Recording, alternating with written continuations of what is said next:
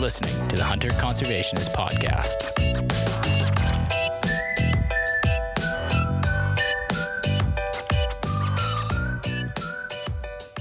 So, what have you been doing in Michigan this summer? Um, you know, I've been actually um, training. So I've never really been much of like a, an endurance person, but I've been training for a half marathon. So that just sort of, I picked that up starting last year. Um, just with social distancing, you know, there was no activities and anything through COVID. So what can I do to do, you know, just get out and active and hiking and, and learning, trying to run longer distance was sort of the, uh, the go-to and it served two purpose, right? It, it gets you one active and outdoors and, and doing some things in COVID. And two, it gives you a little bit of break from your family since you're kind of locked in the house with them constantly day after day. So, mm. so I've been doing a lot of that and stick, sticking with it. And I've got a, a race here at the end of August, uh, uh, beginning of September that uh, I'm training for. So, that's the personal thing and then obviously work is you know at this time of year for work everything is just getting caught up in from from last year's hunting season and building towards next year's hunting season so a lot of the uh, the work behind the scenes that goes into you know a hunting digest or a trapping digest or whatever happens in the spring and summer um, so when mm. folks pick it up in the fall and start reading it you know it's like well when did when did this happen when did this change well it happened when most people aren't even thinking about a fall hunting season. It's it's uh, it's it's leading up to it, and it's when everybody's out enjoying you know spring turkey hunting or or fishing in the summer. Um, we're we're still thinking about deer hunting for the coming year.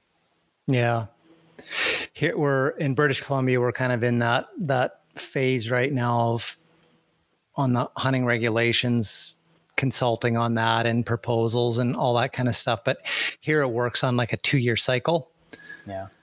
So the discussions right now are for the regulations. They won't be applicable to this fall, but they will be for next year and then for a two year period. So there's always like a two year span of each regulation. So um, it's a little controversial in the sense that if something dramatic changes, um, people feel like you can't really be responsive. Yeah. You know, for the upcoming fall. So. And I understand that. So we actually, before I came up here in Michigan, I've been in Michigan for um, going on seven years now. And when I came up, you know, we were told that, oh, you know, you'll have a, a couple years to sort of get your footing because they do deer regulations on three year cycles. And the reason that they do that is because they want to, they don't want to go through and start flip flopping regulations back and forth, you know, left and right, because you want to try to set something and try to establish a trend. And you know, something that changes in one year doesn't necessarily make a trend. There's there's always a, a lot of things and variables that can go into something. So they had developed this idea of setting a trend for three years and then reevaluating things and going back and seeing if it's the outcome that you you expected or wanted and I feel like since I, I got here, um, you know, the first year I was here, we we had uh, discovered chronic wasting disease for the first time in Michigan's history in free ranging deer. So that necessitated a response, and then we were coming off of three really um, severe winters in our Upper Peninsula of Michigan. Uh, so that sort of necessitated a response. So even though we set these guidelines for three-year changes, I feel like I've done deer regulations every year for seven years. So even the best laid intentions uh, or the best laid plans um, are, are, are changed um, based on whichever way the current you know political winds or you know biological winds blow. Yeah, yeah, no, I hear you there. Yeah, it's pretty much kind of the same the same thing here. Kind of these political pressures and groups and stuff get kind of on a tangent and you know start pushing and forcing things. Uh, British Columbia does not have conf- has not confirmed CWD here in the deer populations. It's very close on the Alberta BC border and the British Columbia Montana border. It's pretty close. Um, it's kind of it's you know the scientists are monitoring it and it's moving westward across the prairies and it kind of cropped up around libby montana uh, a couple years ago but mostly kind of like staying stuck to the towns. Looks like urban deer mostly, and it's it's staying a ways away from British Columbia. But yeah, that's a game changer for for everybody.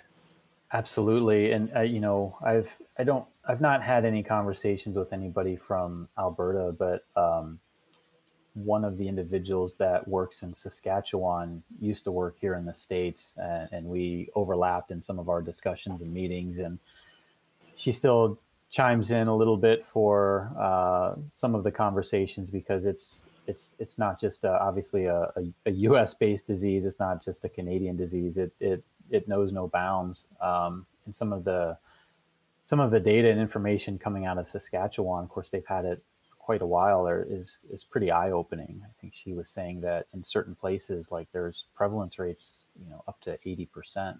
Um, it's it's just an enormous number that I don't think has been identified anywhere in free ranging deer. Um, you know that that it's been documented. They've they've node, noted those prevalence rates in captive facilities, but uh, certain areas where it's where it's uh, free ranging and, and, having those high prevalence rates is really really shocking, and um, it'll really be interesting to see how you know the deer population responds over time because you know once once an animal gets that disease you you can just take the hourglass and turn it over. Like the, time is running. There's there's never been a documented recovery from that disease. So as more animals are picking it up and picking it up earlier in their lives um, how that affects the population dynamics of the deer herd is going to be fascinating and perhaps maybe a little scary to uh, see unfold yeah yeah, exactly. I mean, some of the stuff I've heard kind of like, you know, longer term stuff that they're seeing sort of at a population scale is uh, the population is getting younger uh, and bucks are getting younger. So it's, it, it sort of proportionally hits older bucks more and so then as they start to fall out uh, your your uh, buck ages are coming down and your overall population is kind of younger. So that I, I could appreciate that from a management perspective, kind of changes, you know, what maybe hunter objectives are, you know, for social hunting, you know, kind of going to say, sorry, guys and gals, it's just that doesn't exist in the demographic anymore. So, yeah, wow. I've, I've heard similar things from Wyoming, and, and Wyoming's one of those states that's had it, you know, for as, as long as anybody. And there there are places there that have seen the same same sort of trends and seeing younger bucks in the overall population. Of course, when you think of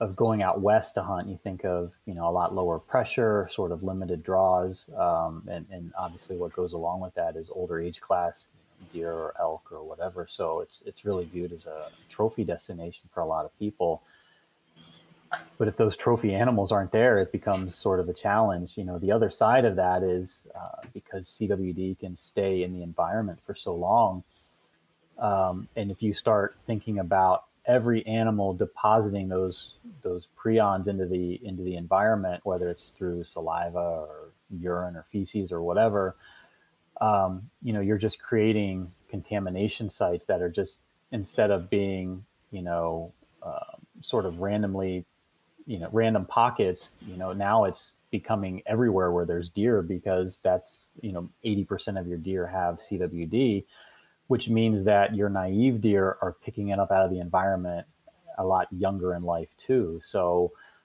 and then again once you start that once you get that that disease contracted um, you know provided that you have sort of normal genetics and not the specialized genetics which might make you live a little bit longer with it you'll still potentially die from it if something doesn't kill you first. But um, you know, these animals can be picking it up really as soon as they're hitting the ground as fawns, and then you think of the life cycle of a deer. You know, most most animals that contract CWD are on average are dying within about two years, and that is that's right when they start the reproductive. You know, you know, contributing to the population. So if they're if they're contracting a fatal de- disease early in their life before they're able to really contribute to you know the next the next generation and have offspring it, it becomes it could potentially become a real challenge in how how these herds are being managed sustainably yeah mm-hmm.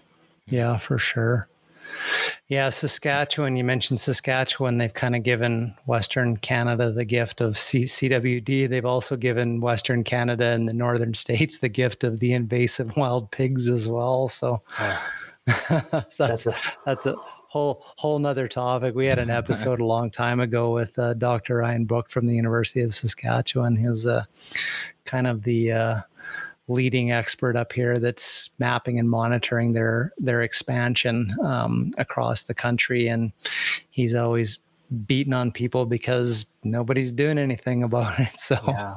Yeah, yeah, and you, you could easily make the argument that, both of them are just both are ecologically just devastating or potentially devastating, and yeah, it's it, and I'm sure that he's you know with his experience he's spoken with a lot of people that you know initially and, and maybe naively think like oh how cool is that that you have another animal to, to hunt or another game animal to pursue? And it's like no let's let's talk about the facts with this. And i, I certainly can't get into that to any level of expertise but um, the, the level of ecological uh, destruction that they can cause um, it's certainly outweighs any benefit that it could do. So totally. absolutely. As as uh, as he described it, if a committee sat down and wanted to design the worst alien invasive species that you could ever, your imagination could ever conceive, you would come up with the invasive wild pig. So, yeah. I've got uh, I've got a good friend who's a deer researcher here in Michigan. He's been doing deer research for oh my gosh decades, and uh, he he got put onto wild pigs and research and you know, for for years, I think he was just scratching his head. He's like, I cannot figure these animals out. They, I mean, there is no pattern to them whatsoever. They like you you find one and you start to you start to pattern them a little bit, and and all of a sudden, it, any sort of spooking or you know scaring and the and the whole group is just it, they're like miles away. I mean, just the ability for them to reproduce and travel, and then just how much they eat. It's just it's just incredible. It's crazy. And oh, we've learned that they can carry the CWD prion, pass it through their gut, right. and it's still viable. So that's right. they're they're now starting to kind of consider it as being a vector in in transporting CWD to new areas of the country as well. So scary shit. Yeah. Yeah yeah, well, we're really starting off on a high note here. We are. And people are like, "Oh my god!" Now we'll get into some cool stuff with white-tailed deer. Yeah, people yeah. are people are drinking already because this is all. well, they should they should be regardless. kicking back with the kicking back with the beer. That's right. no, we'll get into some we'll get into some cool stuff. So, hey everybody, it's uh, Mark Hall, your host, and Curtis Hall, the co-host. Speaking of drinking and beer, this episode of the Hunter Conservationist podcast is sponsored by the Fisher Peak Brewery in Cranbrook, BC. What a better way to enjoy this super hot weather we're having and grabbing a cold beer. Lucky for you, Fisher Peak Brewery has you covered. Cans, growlers, or going in for a crisp pint of draft, they have many options available. Next time you're in the mood for a cold, refreshing beverage, make sure you head down to the Fisher Peak Brewery to quench your thirst. And thanks again to those guys once again for being a continuing sponsor and supporting what we do here at the Hunter Conservationist. This episode is once again supported by iHunter. Thanks again, guys. Good news. If you haven't already taken advantage of their offer, they are still offering you a wicked deal. They have apps for BC, Alberta, Saskatchewan, Manitoba, Ontario, New Brunswick, and Nova Scotia. We feel that every hunter should be using the public land feature, whether you're just starting out first day of hunting or you've been a hardcore sheep hunter for 40 years. Everyone has moments and times where you're just not sure. The private land's over there. Is this rangeland fence? Is this private land fence? There's always some little bit of uncertainty. So give yourself the peace of mind and know exactly where the private land ends and the public land starts. So the folks at iHunter are still offering you 20% off your first year of the public land subscription. Head over to web.ihunterapp.com and use the code THC podcast when you subscribe to the public land subscription. All that information is still in the show notes as it has been in all the other episodes. So make sure you check that out right now or We'll say it again at the end of the episode so you can enjoy the episode and then go get the iHunter subscription. So thanks to both of those guys for supporting what we do. We really appreciate it. Absolutely. And uh, pandemic stuff is easing. So people are starting to travel, coming through our hometown here, Cranbrook, British Columbia, so they can stop in at the Heid Out and have one of their beers and totally. sit close to people and all that good stuff. And iHunter, uh, I was going to mention this. We also know, or y- you know, that our conservation officers here in British Columbia carry that app as well they and do. will use that to check uh, in situations where there's conflict um, the location they're standing on in the proximity of a private land boundary. So yeah. um, they're using it too. So if there's a conservation officer listening that doesn't have it, you can get 20% off user. Totally. There you go. Um, Thanks for joining us, Chad. Yeah, happy to do it. Thanks for the invite. So, at the very opening there, when you said you're getting into training for a half marathon, um, if your family listens to this episode, you could be in trouble because you said you're you're getting into it in order to get away from them. So, yeah, to, yeah. Like, edit over that and say like, if you don't want to do the dishes, so it's like I got to go train. No, they uh, they don't really follow my work stuff a whole lot, so I, am pretty comfortable that they're not going to see or hear anything. They they uh, and they know that I put my foot in my mouth enough, so I'm not too worried about it. And and honestly, there's there's probably a benefit for me going out and running just to for me to get away from them. They're, I'm probably driving them just as nuts too, so no worries on that. So you never know. Maybe it came the other way around where they're the ones who are buying like Runner's World magazine and just kind of going, Hey, you want to check out this magazine? Just plugging it into some, the subconscious. We got you some new shoes, running shoes. exactly. Yeah, maybe that would be great. I'm, I'm certainly open to sponsorship ideas. So, hey, there you go. Um, hey, everybody. So we have uh, Chad Stewart uh, on the show today. So, Chad is a biologist in the deer program at the uh, Michigan Department of Natural Resources Wildlife Division. Is that correct? That is correct. Yeah. Awesome. Um, what's what's you know, nice about you know, my... like the you're not like the chief of whitetail management now, or no, no, not head, a chief. head of.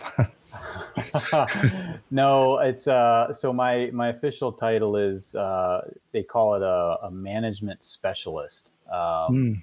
So it's it's a mouthful, and I, I was really fortunate when I got this job. They uh, they include elk and, and moose in the management uh, title as well. So um, so that's kind of neat, and that's one of the things that attracted me to Michigan. Just obviously the beautiful scenery, but you know the opportunity to work with with elk and moose as well.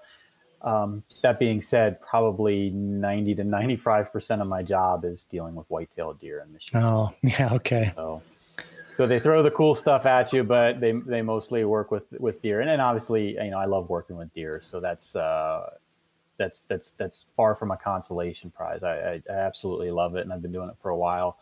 Um, but uh, you know the fact that we have we have elk and moose and I can be involved in some of those conversations in this state is is is really neat and something that, that's pretty uh, cool. Absolutely, yeah, absolutely, absolutely cool. So it, it, it might be changing a little bit because of our CWD discussion, but I had heard this joke years ago that um, that the the elk and the moose and the mule deer biologists they show up to work on monday morning and they got a plan and and and and look over data and figure out their research programs and populations and trends and hunter harvests and all this stuff. And they're stressed out because populations are going up and down.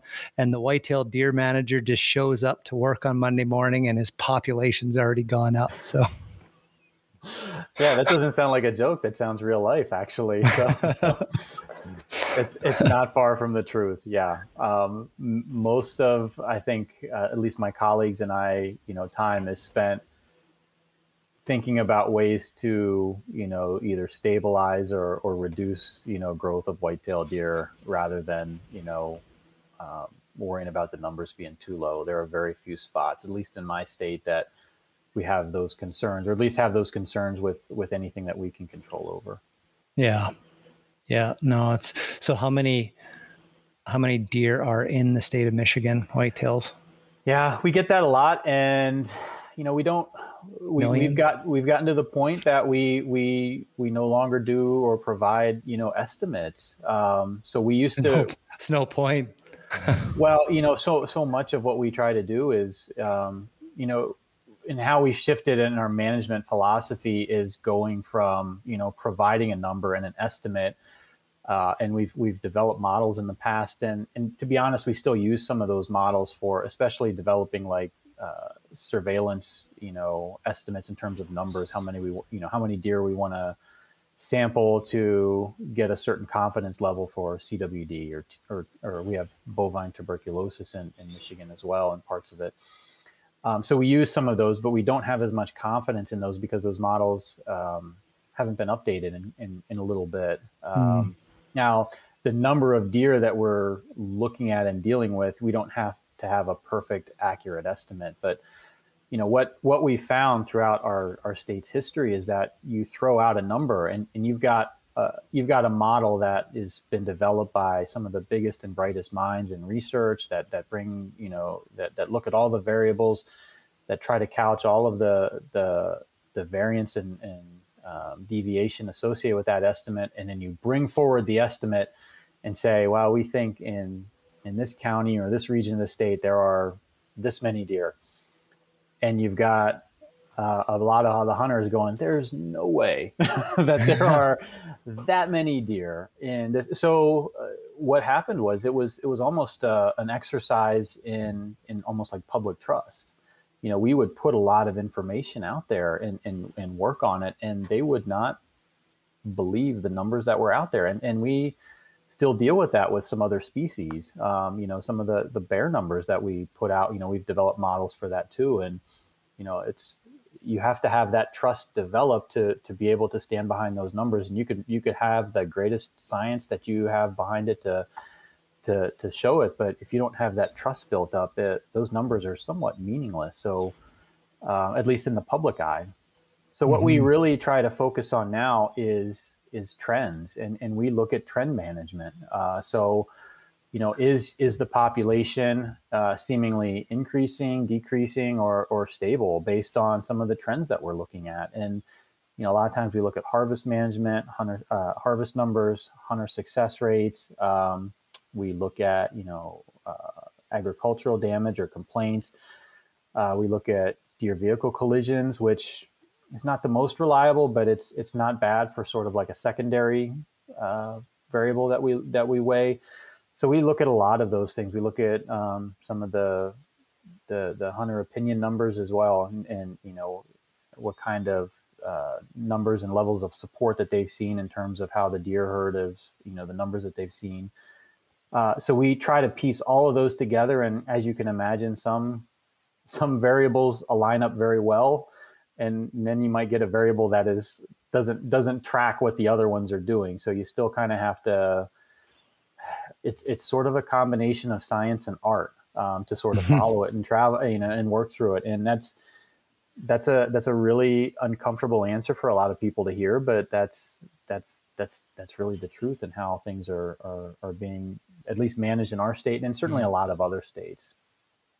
Yeah. So so so you're more looking for just sort of the big picture are things are all of those various indicators kind of telling you that it's sort of like the population's kind of the same as last year and the year before and the year before, kind of like stable, or it looks like it's trending up or it looks like it's trending down. That's kind of more the the lens.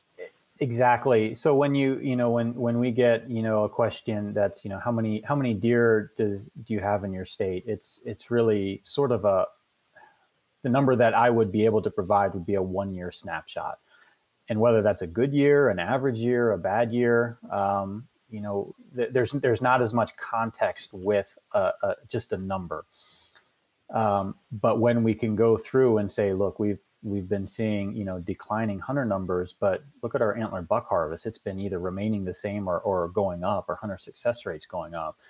um, you know the number of deer vehicle collisions is is been at a high level, albeit stable. You know, we can say you know with relative confidence that our deer herd is you know either stable to increasing, and that that provides a, a, a framework over time. And I think that has more. I think that has more value in terms of how the population is being managed rather than what is your number in terms of how many do you have on the ground right now. Yeah, yeah. No, that that makes that makes total sense. So um so let's back up a little bit and kind of look at this this deer, the white-tailed deer itself. Now, I had read a long time ago that the white-tailed deer is a North American species. Like it it doesn't exist elsewhere in the world. It didn't come from elsewhere in, in the world. Like is is that is that true? Is that real? I I I think the common belief right now is that the white-tailed deer um, evolved in North America, um, okay. which is a little bit different than saying it, it only exists in North America because we know that white-tailed deer have been moved around. I think there's uh, places like Finland that have uh, have like a white-tailed deer population right now, but um, but but everything else, you know, wherever white-tailed deer exist elsewhere, uh, I think I think New Zealand has a couple. Um, it, it's been it's been facilitated through anthropogenic movement of, yeah, okay. animals. So so some kind of precursor ancestor likely came across the Bering Land Bridge, and then that form or that that animal evolved on the North American continent into the white-tailed deer. Yeah, the, so the the the general understanding right now, and what I believe is accepted, is that the the, the genus Odocoileus, um, which is white-tailed deer and mule deer, um, evolved in North America, and obviously um, there was some probably some sort of geographic barrier that it's probably like a glacier or something that separated that caused that speciation difference to occur um, that developed, you know, two separate strains of Odocoileus. And then, um, as I, I, as I was preparing for this, I was reading a little bit about it. As as sort of South America rammed into North America, there was continued movement, and you know, you got further speciation, um, and that's where you get maybe things like a like a brocket deer or something like that. But again, the the the, the story that I was reading uh, that was you know researched by if, if, you've ever spoken with him or followed him on Twitter, his name's uh, Jim Heffelfinger. He's a fantastic yep. deer biologist out of Arizona um, and, and, really knows his stuff, especially going back to evolution. Um, it seems like Odocoileus was one of the original, you know, main members of you know the the Cervidae deer family side of the branch that that spurred several other um, species as um, you know land masses sort of came together and land bridges connected to previously um, separate areas. Um, but obviously, the white-tailed deer and the the Odocoileus virginianus is one of the most prolific and widespread of of all the deer species that we have in the world. Oh yeah, I mean, you know, just in the last in the last few years, uh, I've read and heard, you know, stuff of documented cases of white-tailed deer showing up, like in the northern boreal forest regions, like into, you know, the uh, probably north of the Arctic Pacific divide, um, pushing their way into the Northwest Territories, the Yukon, um, I know I lived in northern British Columbia for a long time as as a kid. There was only mule deer up there, and now there's where I used to live, whitetails everywhere. Yeah. Um, heard stories. I don't know whether you have about them starting to show up a little bit in southern Alaska. Um, so yeah. And then you know it seems it seems everything in the literature is talking about it's it's like humans that have allowed this expansion in north america like it's our they've been one of the species that have benefited from like agriculture and urban development and you know and all this sort of stuff and expanded. And i also kind of can't can't let go of the idea of of these species that are documented that are actually expanding north. They're lagging behind the receding of the glaciers you know there's a, like about a 10,000 or 11,000 year lag um, between when the glaciers have receded and and and species are finally sort of getting optimum habitat and they're they're marching northward. And i know that's been documented with various little bird species you know in the 50s they were in like you know california and then you know by the early 80s or 70s they were finding them up in you know southern alaska as as and so i kind of wonder if humans hadn't been here you know or europeans hadn't been here and done all this stuff if the whitetail would have just went you know stuck the flag and said this continent's ours and and done the same thing. I don't know. What do you think? Um I, I i think you're i think i think there's a lot of truth in that. Well when you think about just the range of a whitetail deer as it stands today, um, you can you can certainly make the argument that that humans have improved, you know, the where they live, and and, and the whitetail deer has very much um, adapted to human presence. You know, whether it's agriculture or even in a suburban or urban setting, you know, it, they can they can do quite well in those areas. But when you think of the range of a whitetail deer from northern South America throughout Central America, all the way through the United States and eastern and midwestern parts of the United States into you know Canada. Um, that's a that's a huge latitudinal change for for one species um, to to adapt to. So, and obviously there's I think there's like 36 or 38 different subspecies, but um, you know most of those you can't really tell a difference between. You know, I mean, you, you can certainly tell a difference between a Saskatchewan whitetail deer and a and a southern Florida whitetail deer or a key deer or something like that. Um, obviously, there are there are dramatic differences on either ends of the spectrum, but in between, they all largely look very similar. So I think I think a lot of credit honestly has to go to just the white-tailed deer's biology and adaptability that you're right even without humans occupying you know most of this continent they'd probably be doing pretty damn well just based on their general makeup with things. Yeah and that's that's why i kind of think you know that their expansion in north america was correlated to you know human development and stuff but but I do feel, you know, that they have the capability of doing that because you know where we live, we hunt in the Rocky Mountains, and I mean you can you can be up in above timberline in the alpine and alpine basins and stuff and you're like you know you see an animal in the back of a basin and it's like oh there's a bighorn sheep and it's like oh it's a white-tailed deer. You know like it's it's they're they're up there and and that's not an environment that's like you know they're benefiting from you know logging or or agriculture like that's sort of unchanged for the last 10,000 years and well I've, up, I've even found I've even found a I, I found a shed of a whitetail way way up high one time. I was at mule deer hunting with a buddy and there was a shed like sort of basket buck style little four point but like what are you doing when you're shedding your antlers at that time of year way way up here that's crazy. Well, when I found antlers in bizarre places like the caribou antler I got, the the story I get is like, oh, it's like the biologists are working and the helicopter pilots, and then they decide they don't want it and they throw it out the helicopter door. Like, ah, I don't want this caribou antler. And it's like, so your whitetail antler, it was somebody threw it out of a helicopter. That's why you found it up there. No, is that what it was? Yeah. those pilots have different decorating styles than I have because if there's a if there's an antler or a shed or anything on the ground, I'm picking that thing up and I'm putting it somewhere in my house. So yeah. hey pilot, me.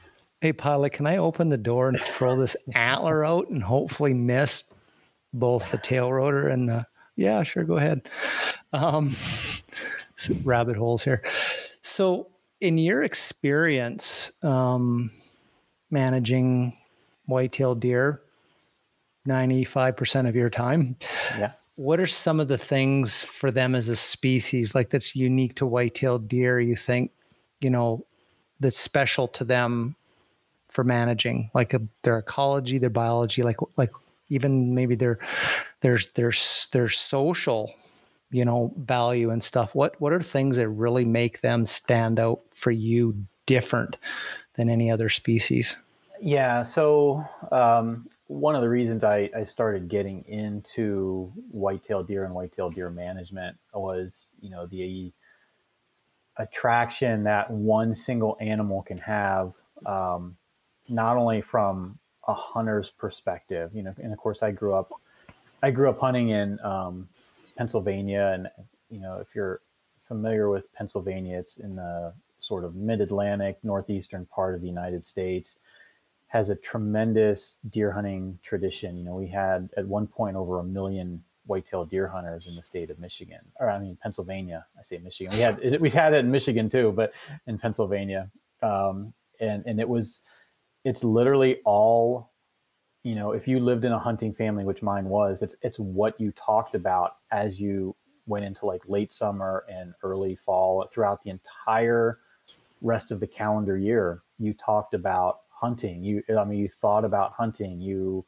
you went out to, you know, whether it's a, a friend's farm or a, cabin up north or wherever. I mean, so there were there were whole entire, you know, um, social networks developed around hunting uh, and hunting whitetail deer. So that's something that always appealed to me. You know, just the value from um, you know more of like a personal sense or or how how how valued they are amongst hunters to and, and how it can it can lead certain individuals you know myself included to be almost like tunnel vision eh, for several months of the year. And that's really all you are thinking about or, or doing or talking about.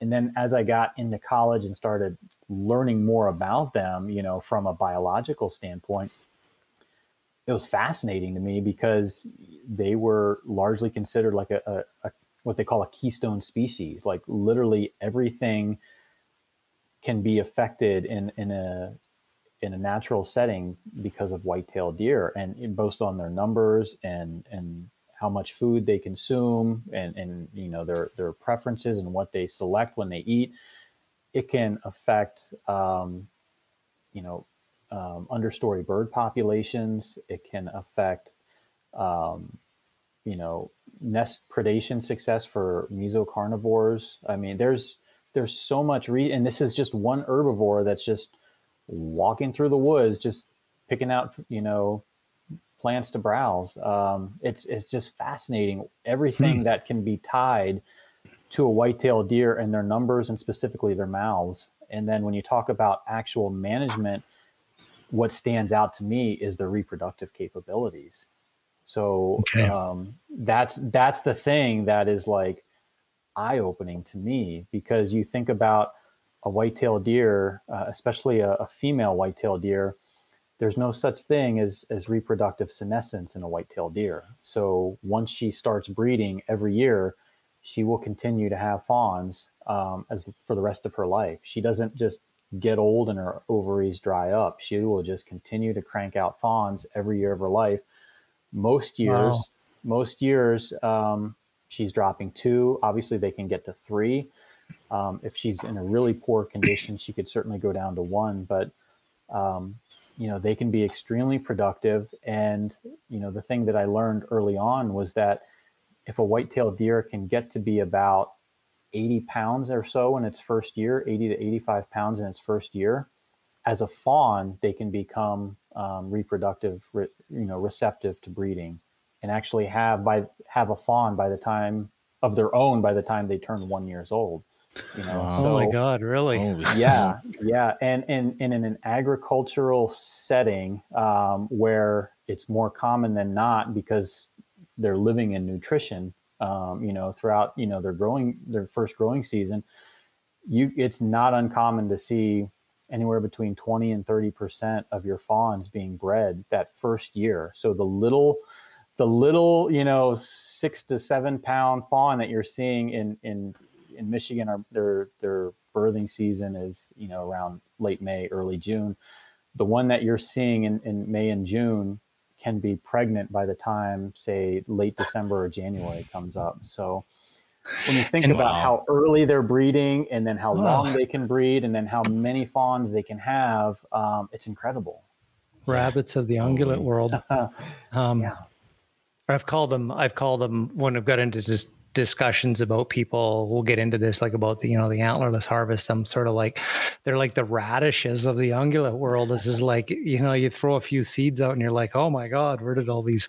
Well, mm. that that's an awesome explanation. And 80 pounds. That's like a that's like a male Labrador Retriever. Yeah. You know, like it's it's not. That's not a lot. It's not a lot, yeah, and you Wow. know, a- and, so it's again not uncommon for, um, for me to get calls in January or even February that you know, hey, I've got this buck that's chasing this little doe around, and it's like, yeah, it happens. Like he's he's kind of robbing the cradle a little bit, but yeah, that's she's she is she is um, Holy. re- reproductively mature at that point. Yeah. Wow. That's wild.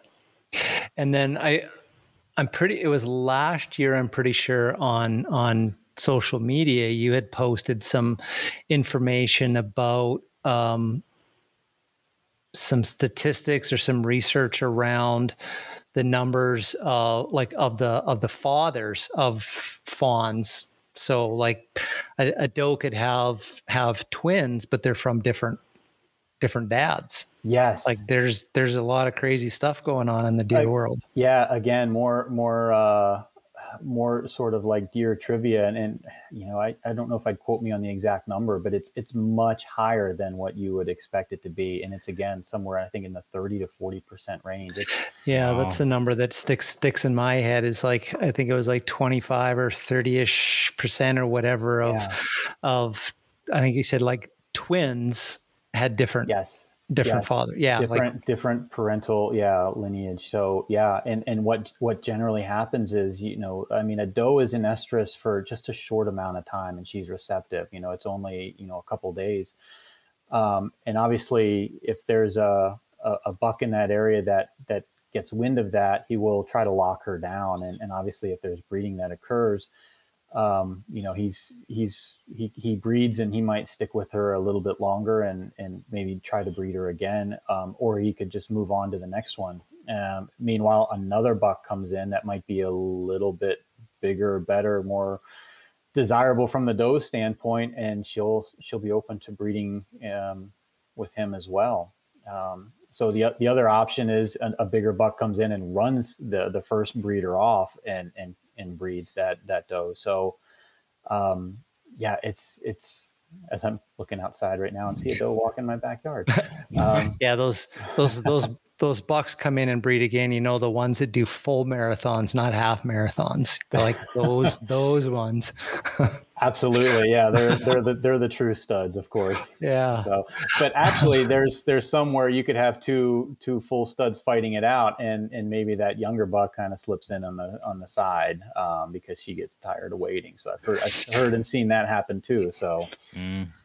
So I guess on on the other end of the spectrum there, what do we know about the the the bucks and breeding ages? Like are they they they can't be breeding as young as a doe is receptive. I they no they can they can be. So when during my undergraduate time. Um, um, I went to Penn State University, and they have a, a captive research facility there with deer.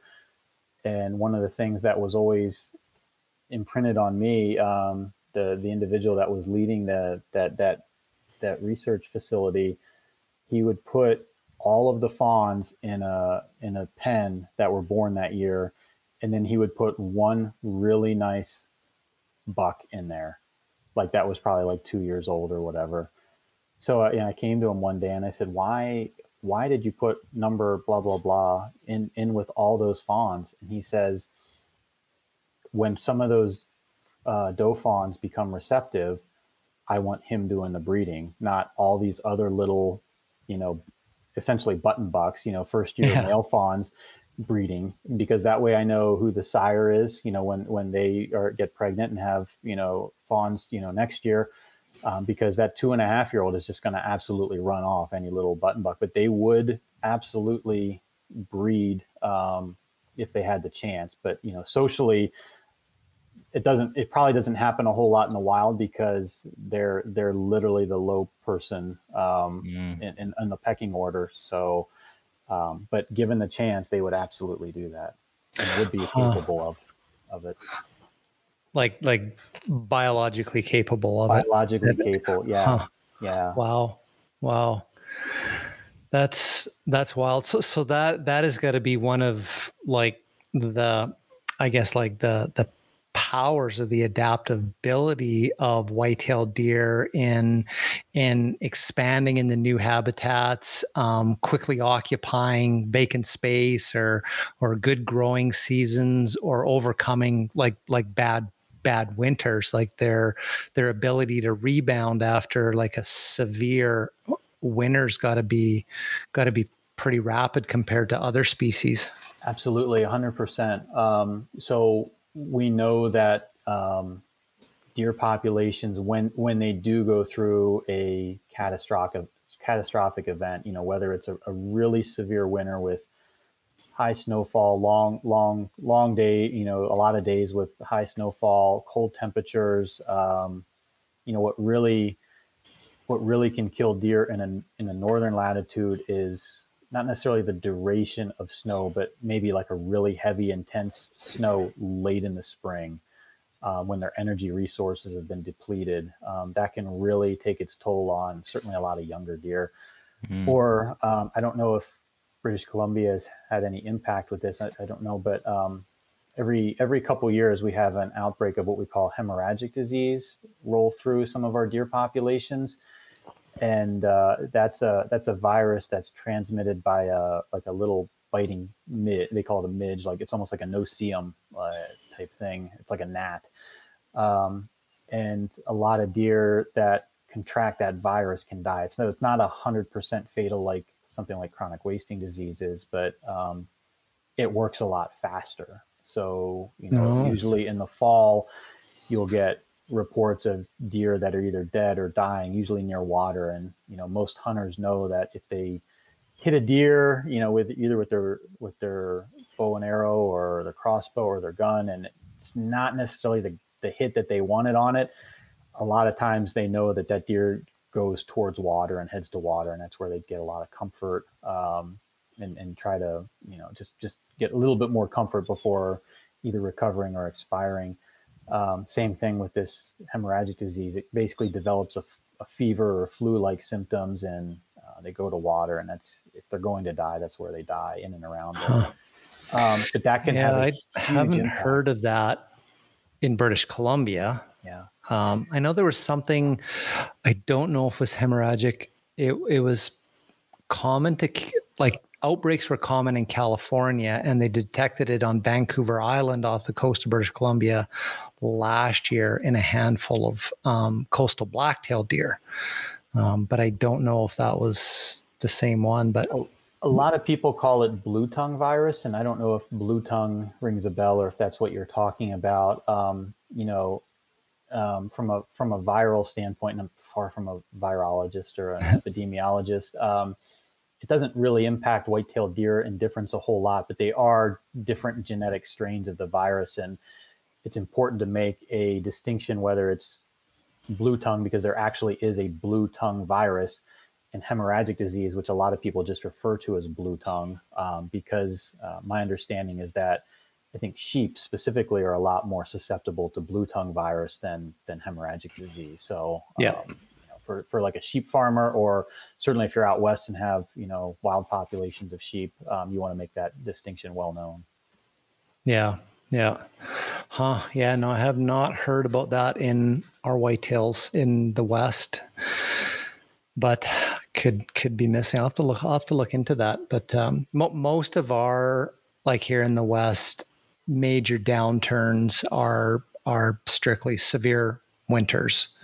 Um, usually, what happens here is we get heavy snowfall winters where you're getting the snow getting up to that like close to the two foot depth, but that depth is coming in January.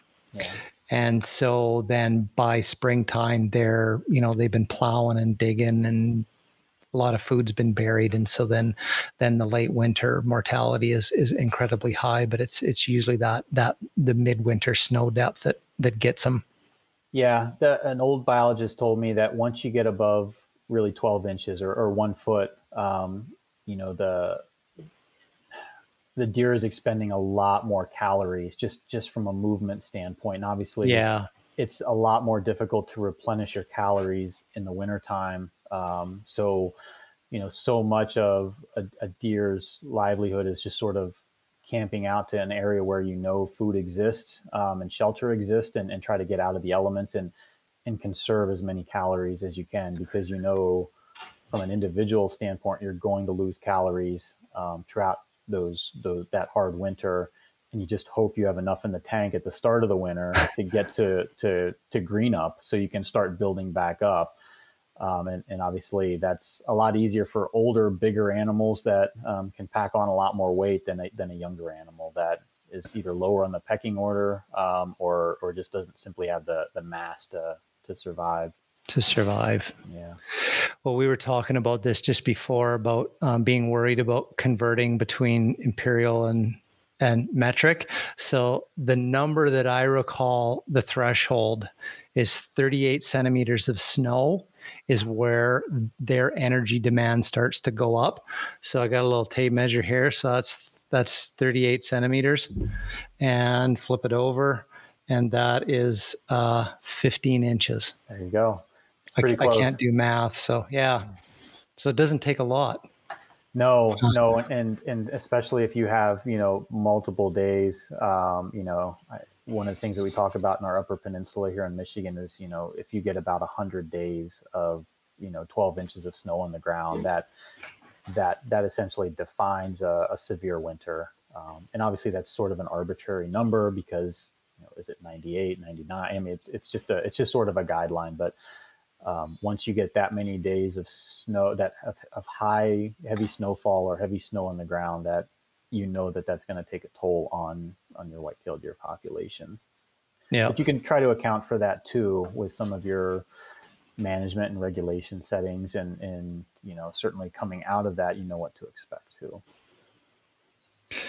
Now with that with their ability to sort of prolifically like breed and hold up or expand their population, then um, I would assume that predation, natural predation, is probably not like a huge deal to up the population level. Um, probably contrary to a lot of hunters, is like, oh no, you know, wolves are wiping out the white-tailed deer. You, you probably got all those stories too, but um, what what I know of in our part of the world is that most of the biologists and scientists say is that the predation because we got here like we've got cougars, coyotes, wolves, black bears, grizzly bears, and I also know a fellow that who did his master's research on bobcats and large male bobcats were very active predators of adult white-tailed deer. Um, so that was that was kind of interesting.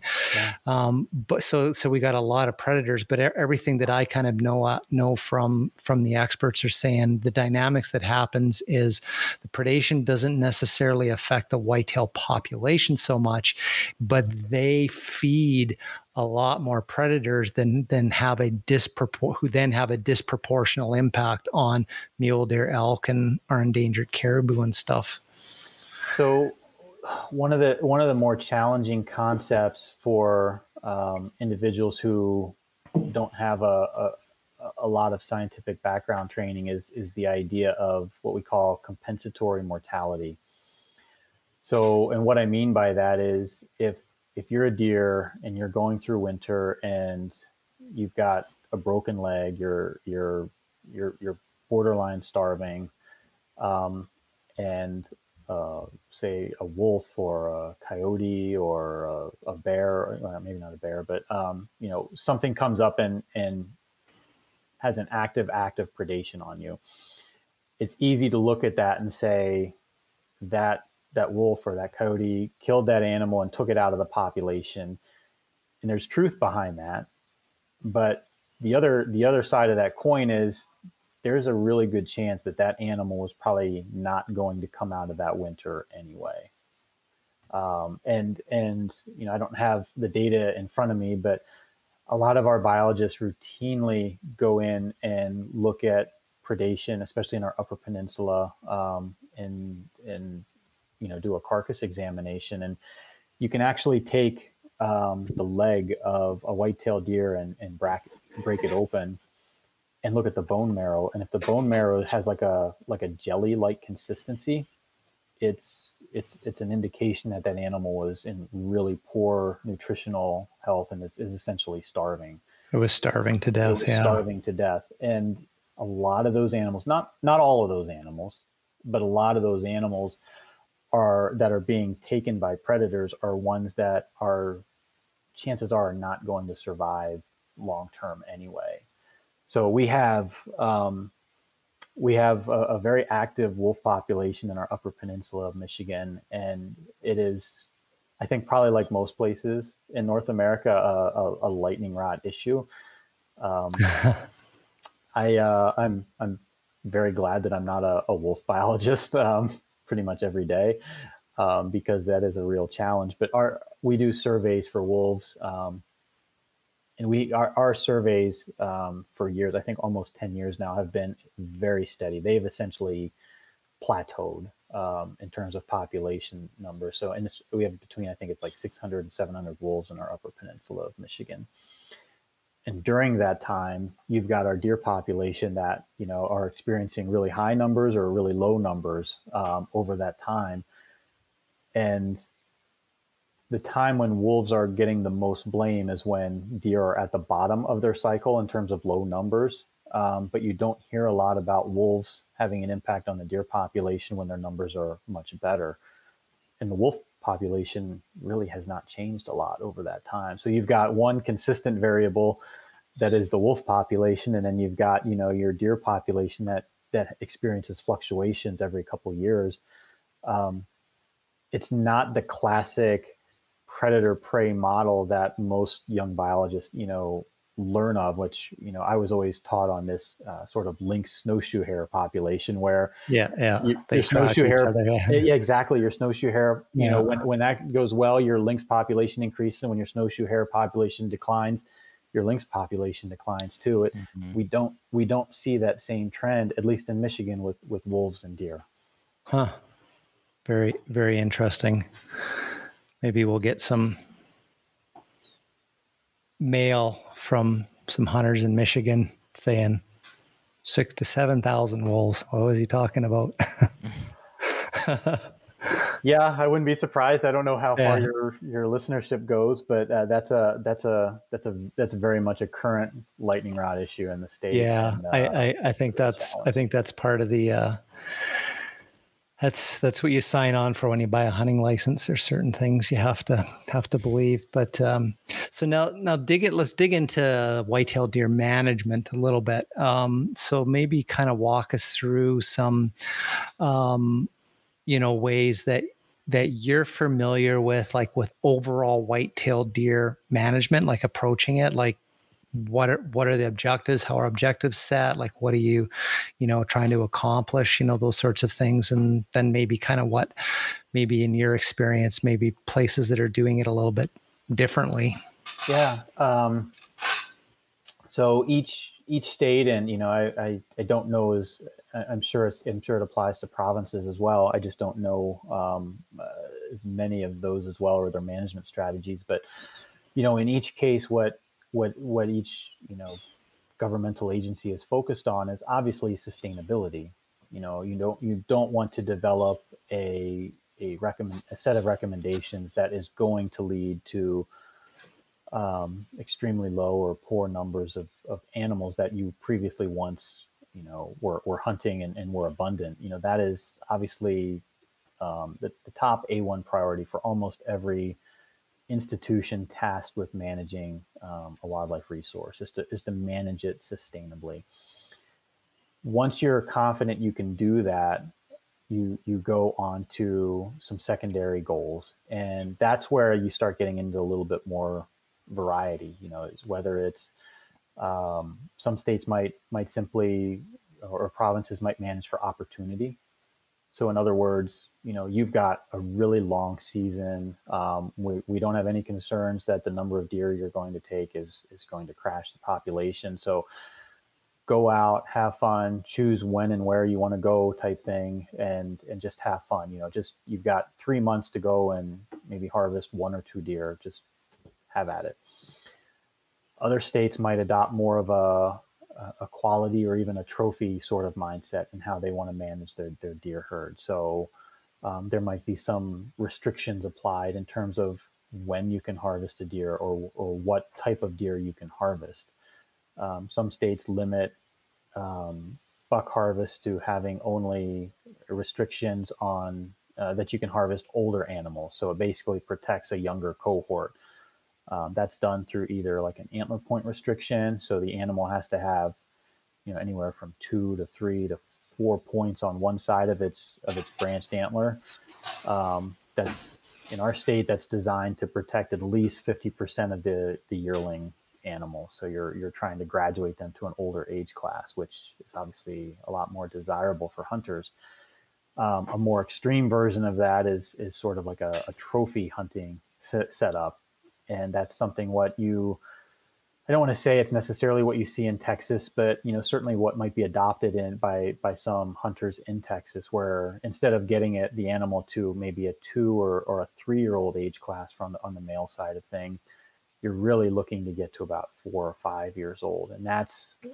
typically when the animal is at its peak. That's when you know skeletally it's it's fully mature. You know muscularly it's fully mature. That's when it's devoting a lot of its additional bonus resources to antler growth. So that's typically the age class that you're looking for for maximized um, growth of, of an individual animal. It it's four or five you, you start getting in that four or five, mm-hmm. maybe even six range. And at that point, the animal starts to be on the decline. Um, okay. Now, in a lot of, a lot of, at least the, the states that I'm familiar with, which is sort of that north central Midwest of the United States, it's it's a real challenge to get deer to some of those levels. There's uh, especially bucks. You know, there's a lot of hunting pressure. There's there's a lot of cars on the road. Um, there's a lot of maybe you know i don't want to say this is certainly hunting but there's a lot of people taking shots at animals after dark or out of season. Um, there's there's a lot of challenges for a white-tailed deer uh, especially a white-tailed buck to get to you know four and a half five and a half six and a half years old. But that's why they're trophies right? That's why there's not you know one around you know in every woodlot. It, it, it because it wouldn't be a trophy then. So um, but those are those are some of the real different management type, I guess, themes or schemes that you know are applied um, and and vary based on whichever state you're in. Yeah. Huh. Yeah. So there's def- definitely diff- different ways of c- coming at it for sure. Now, where you are, um, is it? Do you have like those different types of management management regimes for like different different hunting units, or are you are you fairly um, kind of blanket across the the state, kind of trying to do the same thing, or? We are we are very far from being a blanket state in terms of our regulations. Okay. Yeah, very very different. Um, and, and there's there's there's pros and cons to that, uh, obviously. So Michigan, in and of itself, is is very uh, diverse in terms of you know its habitat. Uh, so in in southern Michigan, we always we always hold the the palm up for southern Michigan because it looks like a mitten. Yeah. Um, the the southern part, sort of around your your thumb and down by your where your wrist would be, uh, it's very much agricultural. Um, very mild mild winters, um, and and our deer uh, and it's it's a lot of private land also. So um, okay. it's it's very very very much privately owned. so that limits overall access and, and mobility of hunters and, and, requires you know permission to be on that property in, in many instances um, our deer tend to grow a little bit bigger there obviously with the milder winters and the agriculture um, a little bit more fertile soils as well as you start getting up towards the the upper part of the, our, our lower peninsula our northern lower um, you start you know which is basically like your knuckles up uh, you start getting into uh, a lot more big woods, uh, a little bit less productive soils, a little bit less agriculture. Winters are have been better recently, so we haven't seen any types of uh, winter kill in our northern lower peninsula in, in recent years, but not nearly on the same nutritional plane as southern Michigan, uh, and that that reflects in in our deer numbers and our, our antler growth as well. And then you get into the upper peninsula uh, of Michigan, which is bounded by Lake Superior on the north and uh, Lake Michigan and parts of Lake Huron on the south. Uh, and, and the upper peninsula is very, very diverse. So in our south central part of upper peninsula, it's very around this uh, city called Escanaba. It's very agricultural, very mild winters, high deer numbers. But as you start going further north, um, especially towards that superior shoreline, you start getting into uh, really almost like a boreal forest setting with pine, spruce, hemlock, um, much poor soils, very little agriculture. And you also run the opportunity for um, really severe winters as well. So that that occurs as well up there too. So when you talk about management in Michigan, um, we have different regulations in terms of um, how many and, and whether whether or not even if you can harvest antlerless deer um, based on where you're at in the state. So as you get in the southern part of the state, it's kind of a free for all. To be honest with you, uh, hunters hunters can take up to ten antlerless deer um, individually. They don't obviously. Um, we know that hunters are Whoa. limited. Hum, hunters are limited with um, freezer space and just time of field. So we we set that number high, you know, so that those who want to reduce the population really have no excuses. But we know that most hunters won't take that many. As you go up towards the Upper Peninsula, and especially along the Superior Shore, antlerless hunting is essentially prohibited. You cannot take an antlerless deer um, in in that part of the state of Michigan. For for antler deer hunting or buck hunting, um, you're limited to either one or two antler deer based on which license you purchase, and then which type of deer you can harvest um, is is very varies based on where you're at. So we do have areas with antler point restrictions, which are designed to get deer to a, a two and a half or older age class, which is desirable for hunters. We have areas where we have pulled antler point restrictions off, maybe for disease purposes, um, because we we don't want that disease to proliferate more than it than it already has, and we just want hunters hunters to be successful. And then in, in parts of the state, we have something called like a, almost like a hunter's choice, where if a hunter buys a single license, they they can shoot this type of deer, which is a, a, a no restricted antler deer, like a three inch uh, spike or, or greater if they purchase a combination tag, they can they have to hunt under antler point restrictions. Um, but again, the most of the regulations in our state um, prevent an individual from harvesting two very young bucks in a given year. We have antler point restrictions associated with either a region or a tag that um, keeps keeps them focused on an older buck for at least one of their tags. So it's it's very confusing. mm, Part of that's based on the, the the, the the geography and the the, the cover of uh, Michigan. Part of it is uh, politics and, and hunter desires based on where they're at as well. Yeah. So it's a mix. Huh. Wow. That is very, very complicated. It's very or, so. Not complicated, but it, it's complex. Like, I mean, it sounds like it's, it's, it's good management because you're, you're matching you know like hunting to the ecological and social you know sort of sort of situation i know here in british columbia you know there was sort of this thing developed decades ago. They called like harmonization of the regulations where they kind of wanted like you know if you have whitetail management it's like everywhere. And British Columbia is, you know, huge, right? Like it's basically if you flop it down onto the states it goes from washington to the mexico border and yeah. takes up all of the western states so i mean there's you know whitetails are mostly in the south but we do have whitetails um, into the far north you know um, over towards alberta and in the far north some really big ones in the agricultural lands up there um, so, so there's this this sort of big thing in British Columbia of game management of like, well, if whitetail deer is open then they all need everywhere in the province. The opening date has to be the same. It has to close on the same day, and it's you're allowed the same number of deer and the same or you know restrictions or no restrictions or whatever. Because there was just this thing where they thought, well, if it's if the regulations are complicated, then people are just going to throw up their hands and quit hunting, right? And it's like, but obviously, you got to be you know pretty pretty on the ball in Michigan and you know, north south, you're doing different things, and hunters seem to be making out okay with with it. I mean, you get a lot of pushback.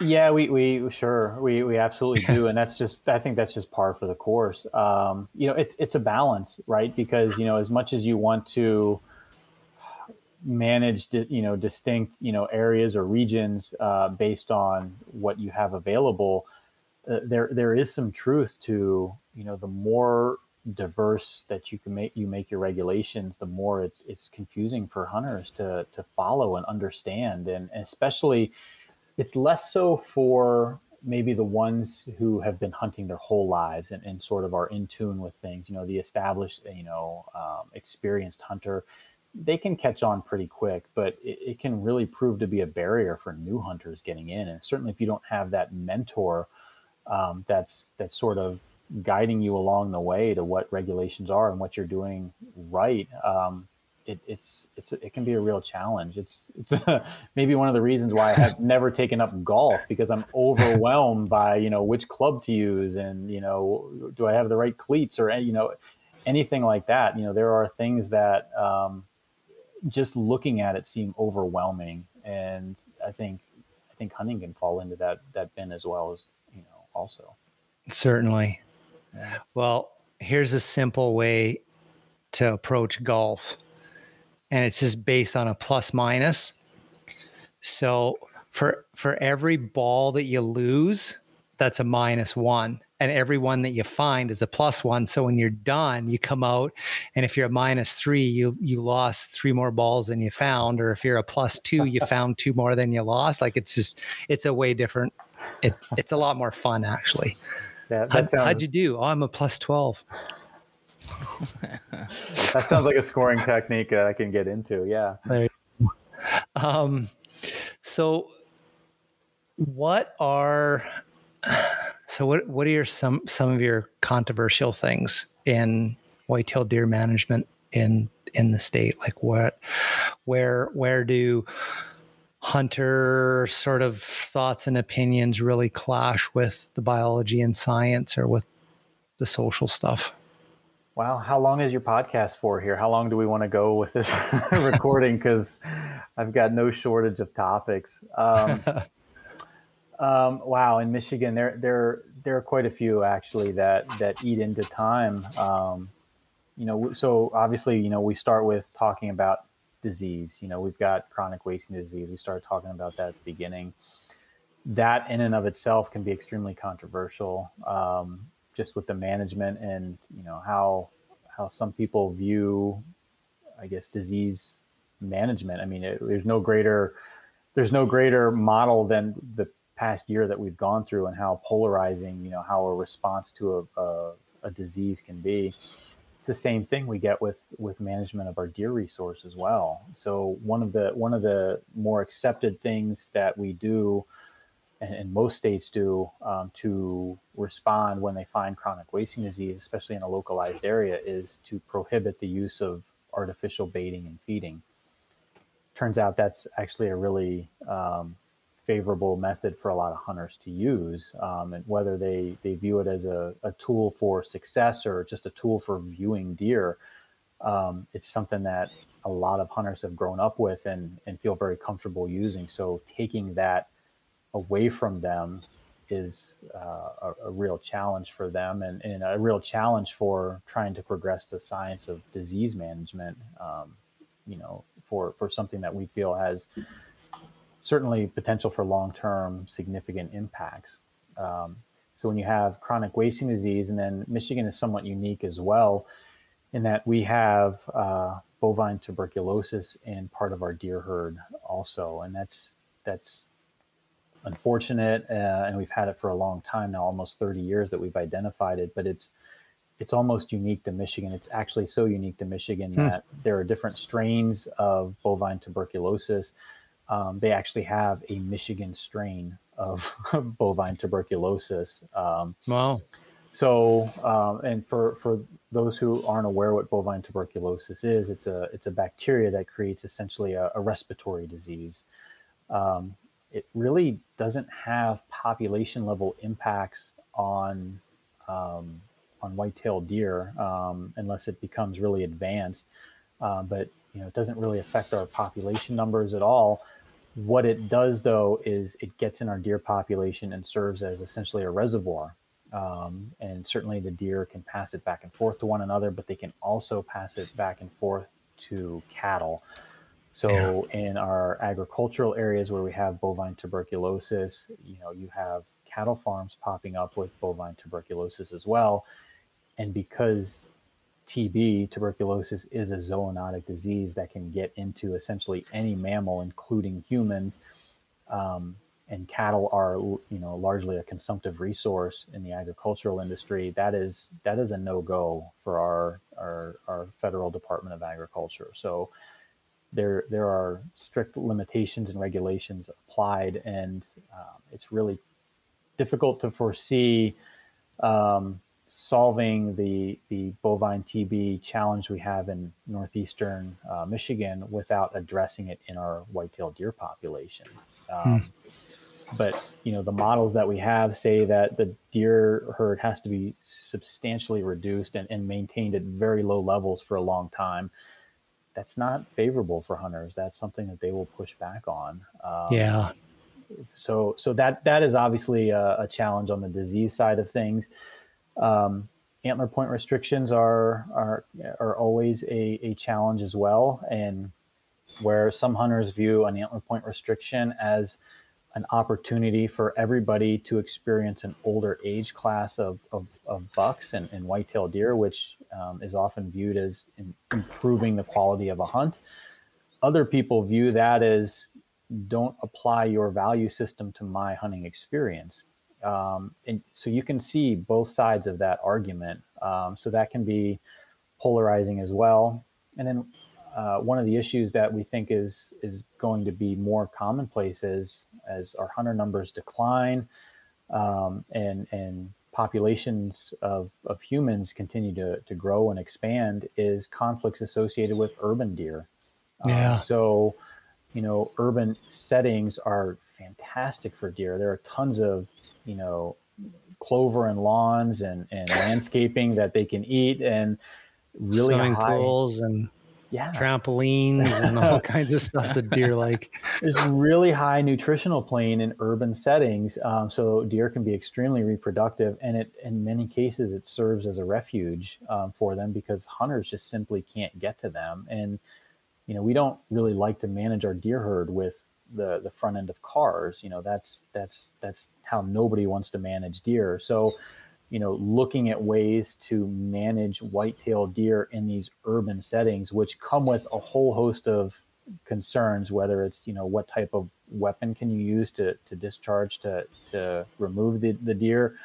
Um, different value systems associated with the people that live in these communities in terms of what can be done with the deer herd um, we actually partnered with, uh, we didn't partner, but we allowed um, a research uh, organization to come in at the at the city's request and uh, do a project on a, a, sterilization project. So the animal they so it's they sterilize the deer, but they also lethally remove the some of the non-sterilized animals um, too. So that was the first time that a, a dual management approach with incorporated non-lethal and lethal impacts were were brought forward in a community. So, um, and that received a lot of um, controversy too because none of that involves hunters. the sterilization yeah. side of things does not involve hunters. It's very expensive. You're looking at uh, close to a thousand dollars a deer by the time you have you know a, a, veterinarian involved, you know drugs, you know you know time involved with staffing and etc. Um, and then you have you know classically trained shooters coming in to remove the deer lethally with um, you know a, a highly frangible um, bullet that is you know usually placed right at the neck or the head of the animal and, and the is instantly euthanized um, those both of those techniques are controversial to hunters because they think that they can go in and just i'll do it for free yeah and they yeah. can that's true but can you achieve the necessary goal um, set forward by the community and do it in a way that you know is certainly respectful of other boundaries and, and the equipment that you're limited to and that that becomes more of a challenge. It is that is a messy environment like to mix mix hunting and game management together in those those urban urban settings you know the mm. the peripheries of them i mean it's we have the we have the same thing here. I mean like in british columbia and southern british columbia where we live like i was saying at the beginning of the show we're sort of got cwd at, at both our borders. And you got these urban deer populations where you know the growing sentiment now from a management perspective is is we got to start getting rid of these deer because they could become sort of like Libby, Montana, the epicenter for for CWD showing up, right? Um, you know, and and and spreading it, and then you got like you know deer that are pee- peeing on, you know, playgrounds and schools, and you know, and contact and like all that kind of stuff, and then we have communities here where they've been licensed to do culls, and you have organizations or groups of citizens in the community that then feed the deer at the other end of town from where the where the deer traps were set up to keep the deer away from the traps because they don't want lethal culling. And then you have hunters that are like, you know, we don't really want to have anything to do with it, you know, archery or not, because if one deer runs through town with the arrow before it expires or whatever which happens they can you know go a, a, little ways then you know then the whole issue becomes you know the ethics of hunting as a whole right like it's just gosh, it's an ugly, it's an ugly one. It's a real challenge. You know, that as it turns out, I didn't realize this until I was actually in a in a game management position, but the the animals are easy to manage. You know, the wildlife is easy to manage. It's the people are the ones that are the the challenging uh, parts of the the job. Oh. Um, the, the deer Gosh. the deer are easy to predict and they, they you know what's going to happen as you as as you make certain recommendations the the unknown is always how will how will it be perceived and how will it be received mm-hmm. yeah the, the the the the protest in the media on your front lawn monday morning that's the guy that approved it Honey, that, get the kids back in the house. Get the kids back in the house. there was uh, there was an old older biologist when I grew up. I was actually going through high school and early college. Um, his name was Doctor Doctor Gary Alt, and he was tasked with really changing the direction for Pennsylvania's deer management. Um, so Pennsylvania, when I grew up, was had a lot of hunters, and you had like two weeks for to, to shoot your what you call your buck, your antler deer, and then you had like a three day doe season. Um, so not much time to shoot um, the the side of the you know the population that produces and makes you know reproduction and, and contributes to to the next generation. So um, not surprisingly, the deer herd in Pennsylvania was growing rapidly um, hmm. because hmm. there were very few uh, hunters you know, taking antlerless deer. They were focused all on antler deer, and the habitat was suffering. And so he took this job on. He was a former uh, black bear biologist, and uh, he took it on knowing that it was probably career suicide to do it. Um, but uh, he went through and pitched this idea of antler point restrictions and growing bigger bucks. But you know, as part of that, you really have to take a lot of antlerless deer. And to his credit, he traveled around the state, and I don't know how many public meetings he did talking about his his his goal, his management idea, and he was excellent at what he did. But there were times um, I was told, and you know, he he mentioned, you know, uh, in speaking in a wildlife class at uh, in college, that he had to wear a a uh, bulletproof vest as he gave those talks because some of the crowd was just so completely unreceptive to you know this change um, because it, it did not align with the traditional you know what they grew up with um, and and that's that's unfortunate because I don't think anybody should have to wear a bulletproof vest to their to their job. That's especially that chooses a wildlife management field like that. That's uh, that's not what anybody has ever signed up for.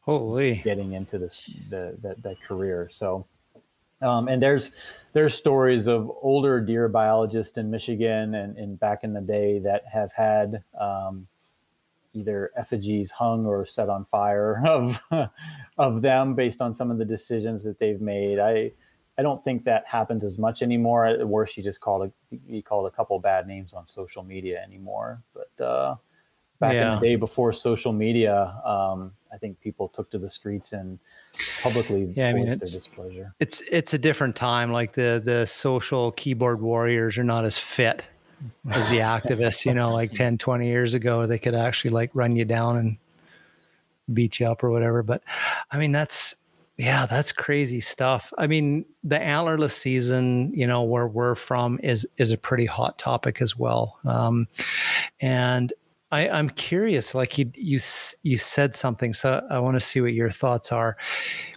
The, the the the people of the hunting community that are very opposed to hunting antlerless deer, do you think it's it's a it's a sentimental thing, like you, you don't kill the females because they breed and you know like you, you you protect them they're the breeding stock you know that sort of thing. Is it an emotional thing? Um because these white-tailed deer like they're you know the those are very dainty and big brown eyes like they're not the like the blocky you know masculine you know looking bucks. Is, is it a, is it a is it a male? Is it an ego thing?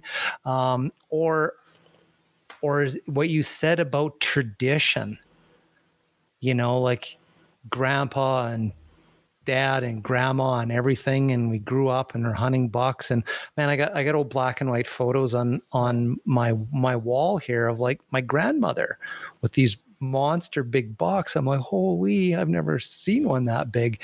And and so there's the tradition part of hunting with families and you know and bucks and like what we were talking before like you could talk you could pick up a set of deer antlers, you know, and and at Christmas time and talk about them with your family for like four hours. And it's like, come and sit down. We're gonna yeah. we want to eat, you know, kind of thing. So, what what do you what are your thoughts? Is it is it the is it changing the tradition thing that that rubs people the wrong way, or is it this emotional thing where you don't kill these big brown eyed female animals like? Yeah, it's a great question, and it it probably is a little bit of everything, and it probably varies from from individual to individual, person to person. Um, you know, tradition is a hell of a thing. Like nobody, I mean, everybody's so emotionally tied to certain traditions. Like we have, we have a tradition here in Michigan that our firearm season, which is it's it's like that's that's the holy day, right? That's the day that everybody initially goes out. It is on November 15th I mean, it is it is a it is an etched in stone date, just like uh, like Christmas is. You know, it, November fifteenth, and our hunters love that it's November fifteenth because it's very easy to understand. Like I know when opening a firearm season is, so we've never even entertained the idea of changing it because like eighty percent of our hunters support a November a November fifteenth start date. The challenge is that November 15th doesn't fall on the same day every year. So we could get a a Saturday opener um, where November 15th falls, and, and that's that's great because you get with a with a 16 day season, you get three full weekends if you start it on a on a on a, on a on a weekend. And that's that's great for opportunity. It's great for getting people involved. And we typically see a little bit higher harvest on on those years where November 15th starts on a weekend. But you could also get November 15th starting on like a Tuesday or a Wednesday which is a little bit unique and different in that I mean it's I don't know how it is in British Columbia but I mean that's something that doesn't think of a, a hunting season starting like mid work week is it, it's sort of a foreign concept with a lot of other other states and how it's run. Most of them are tied to a, a, day of the week that's like like the first Saturday after this date or the first you know whatever before this date.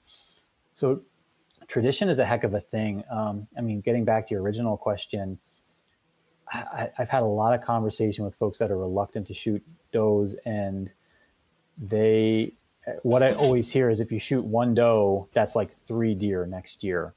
Yeah, so, yeah. So the population, the population declines yeah. by three. I know. Yeah. So that's that's the that's the mental um, that's the mental math that I think is done a lot with people who are very re- reluctant and resistant to shooting antlerless deer. Is that they're thinking, well, if I shoot one doe, and you shoot one doe, and Curtis shoots one doe my gosh, that's like nine fewer deer in our camp next year. Like we're not going to see anything.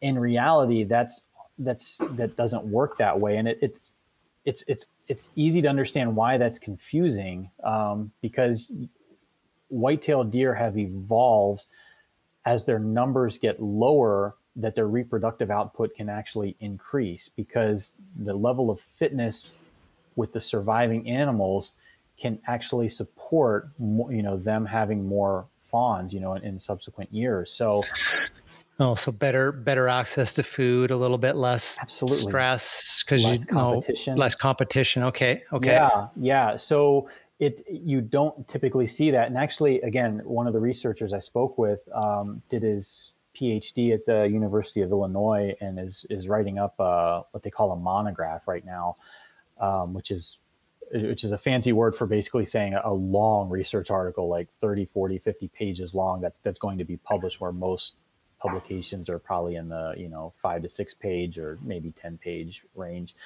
Um, anyway he uh, he looked at um, very intensive removal of white-tailed deer in, in suburbs of Chicago, which were essentially a, a closed forest preserve because there was no opportunity for them to immigrate or emigrate in or out of that population. And, and what he found was that um, to, to stabilize a white-tailed deer population, at least in that setting, understanding that not all settings are created equal, you have to remove um, probably between 35 and 40% of your deer annually just to ensure that you have the same number of deer next year. So that means if you want to actually decrease the population, you have to take more than 40% of the deer herd out of the out of the population in one year and that's something that is is hard for hunters to understand that that listen if i have 10 deer here this year i have to shoot four to make sure that i have 10 next year that's that's math that doesn't oh, it totally, yeah, well. totally doesn't make sense. I, I, I absolutely know, you know, had these conversations of like, you know, the these things don't work on a one to one basis. Um, predator management is the same way. Like the removal of one predator doesn't equate to like one extra deer in the population. Right. Like that, that doesn't exist. That that's a hard one to get your head wrapped around as well. And I feel like I feel like the the agriculture model sort of dominates what people think wildlife populations work. Right? You got a fenced in area I got a hundred head of cattle. This is my bulls. These are my breeding cows. And I should have X number of calves yeah. next spring. Sale. I can do the math over the wintertime, how much I'm going to make, blah, blah, blah, like that. And then that's just how wildlife are managed, right? And and you don't take into you know into consideration that it's not a closed system things are coming and going dying and being born and changing and migrating, you know, one mile or a hundred miles or, you know, and, and all these crazy things going on. Like you said, some, some places you know, like they're not being fed like cows. So some winters they don't get a lot of food. Sometimes they get a lot. Some places you said they're they're they're breeding at 10 months of age and other places it's two years and it's just this crazy you know situation that that goes on so it's not you know that that's that's really hard stuff to get your head around the population dynamics it's it, it really is you know the the analogy that i've said is um, it, it's almost like a banking thing you know so if your principal is x amount and you make a withdrawal you're going to make more money in interest the next year having less money in the bank. Like it doesn't it doesn't make sense. it doesn't work that way. If it worked that way, that'd be great, but it doesn't work that way. But when we talk about deer reproduction and adding to the overall population, it, it kind of does work that way because you you get this you get this reproductive response at a lower population level, and that's mm-hmm. that's a that's that's that's a classic like uh, you know we talk about like this this concept called sustained yield uh, and a sustained yield curve, and that's something that a lot of biologists, especially deer biologists, really try to familiarize themselves with. That you know, to to get maximum growth out of a population, you have to have you know you have to be somewhere around the middle of your carrying capacity, essentially, because that's when you have enough individuals that are reproductive in the population and still maximizing the number of of of you know, the, the potential for reproduction that that adds to your overall population. If you have a lot of adults in the population, that's that's what a lot of hunters want. But what you don't fail to realize is that you're not adding to that population as you get closer to this carrying capacity. Your so your reproductive additions in subsequent years starts going down, and that's not a good place to be because you're obviously really affecting your habitat quality. Likewise, if you you know reduce your population so much, you don't have many breeding individuals in the population. Even if even if they're super healthy and have all the resources available to them, they're not able to add a lot of you know individually to the re, uh, to the population because there's only a couple there. You really have to be kind of in the middle, and that's that's the sweet spot where a lot of game managers try to be. And I think hunters would be the happiest. But the mindset of don't shoot the doe um, runs counter to that idea. Mm-hmm. Yeah, absolutely. I, I, know it's a big, it's a big topic where we live, and it's like every one of these two-year regulation cycles, it just comes out of the woodwork. Like you know, get rid of the doe season. You know, like hunters are saying the whitetail population's down and predators are up, and I've heard uh, the whitetails have shifted to being nocturnal, and you know because of the doe season, and um, the doe season is to recruit new hunters. And because the deer are now nocturnal, they're not being successful. So these hunters aren't being successful. So we just get rid of the doe season. Like it's it's almost like, yeah, it's just I have heard every everything as you, you probably heard. Oh, it's a, the doe season is a consolation for someone who can't get their elk. Ah, uh, yeah. I'm like, excuse me. I'm like, how much meat you got in your freezer? It's the, like, the booby prize uh, idea. Yeah. Yeah. I'm like, yeah, it's not, it's not that easy. So, but, um, yeah. And you know what? I mean, I, I, if, if people, people believe that, I mean, like, that's fine. I'm just of the opinion. It's like, that's the great thing about hunting is that there's all these choices and you can make your hunt what you want it to be. And so I'm kind of like, like look after yourself, right? Yeah. Um, and if you personally feel bad about taking the life of an antlerless deer, it's just something you couldn't do morally, it doesn't work for you, then nobody's forcing you to. Absolutely. Um, so, like some people don't like to hunt bears. They they just feel, man, that's just like that's a totally different thing than a deer. I couldn't, you know, couldn't shoot a bear. Um, and it's like, great, you know, that's nobody's telling you you have to but yeah. on the other hand don't don't tell them. And you, you said this at the beginning don't put your values on me right? It's so. Yeah um, i think i think you're absolutely right. And i think that's one of the great things about about not only just deer hunting but hunting in and of itself. You know everybody does it for a different reason. And i think those differences should be you know either acknowledged or honored and not used as a, a, divisive tool between it because that is that's what's the most challenging thing I think with with what I see from the deer world and the deer perspective is that it's very easy to divide yourself into a archery hunter versus a gun hunter, you know, a, a, a, crossbow hunter versus a vertical bow hunter versus a traditional bow hunter versus a compound bow hunter. Like there are so, you know, a, a trophy hunter versus a, a, brown and down hunter. You know, there are so many ways that hunters divide themselves into, um, you know, how they hunt or what they are hunting for. And, you know, there, I would really love to see and wish I could see more emphasis placed on bringing hunters together because when they're together, they're, they're a lot, they're a lot stronger. They, they have a more powerful voice. Um, and I think that's that's something that we should we should celebrate those differences that we have as hunters and not not oh, absolutely. Yeah, absolutely absolutely absolutely um, so what what do you think the future holds for whitetail management for you, Michigan, North America? that is a uh, great question, and I I was I've been thinking about this too. Um, you know, it's for me, it's hard to underestimate a a whitetail deer. I mean, they've been around for, you know, their ancestors have been around for almost four million years.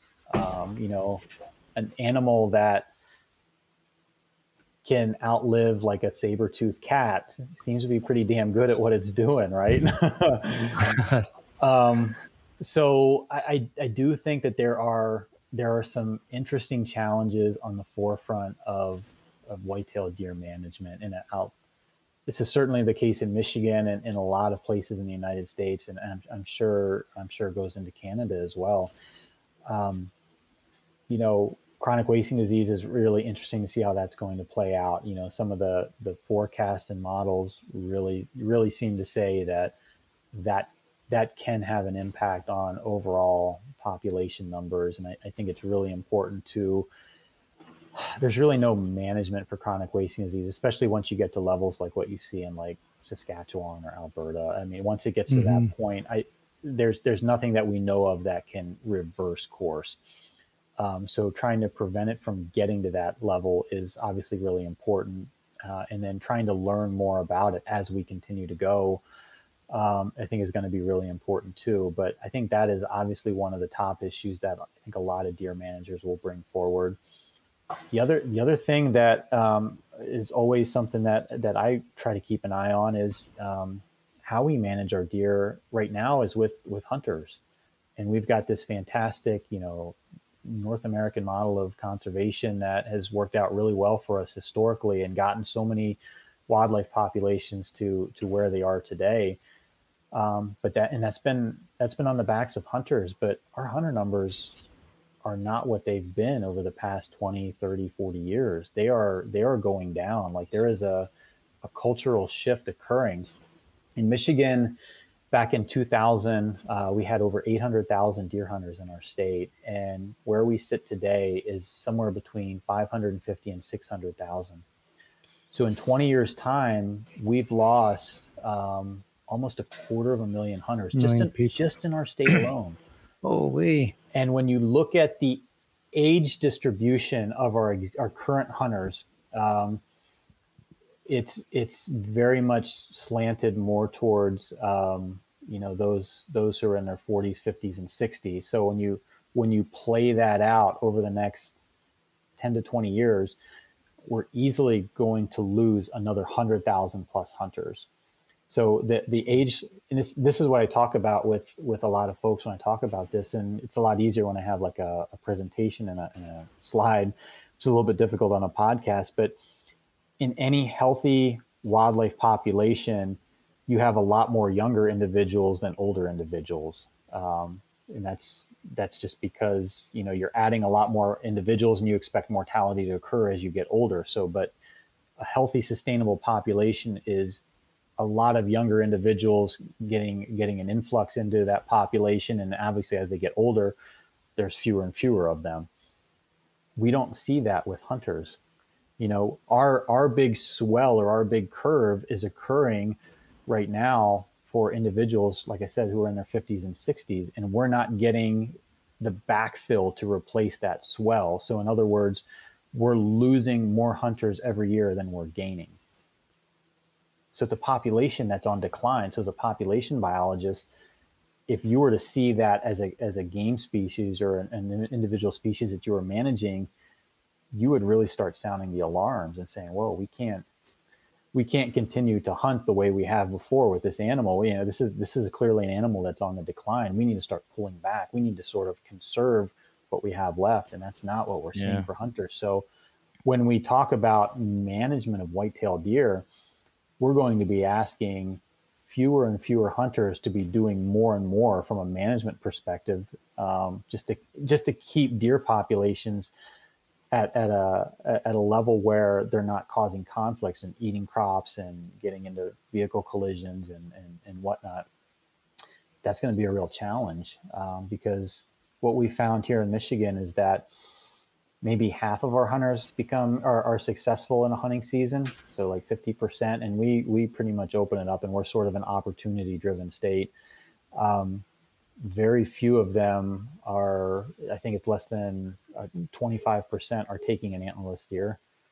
Um, so already you know we're we're working with a lot fewer numbers than what we had before you know than what we're starting with in terms of how they're managing our population even fewer than that less than 5% are taking you know two or three antlerless deer you know because you know nobody nobody's really protein limited. You know, it's it's it's you know it's easy to go out and buy a pound of ground chuck at the store, and probably a hell of a lot cheaper than you know investing your time and going in and in you know trying to shoot a deer with the cost of licenses and bullets or equipment or you know whatever you're you're really you know high. It's it's it's a challenge. Um, so it's going to be really interesting to see how we can continue to manage whitetail deer with fewer and fewer hunters in the landscape.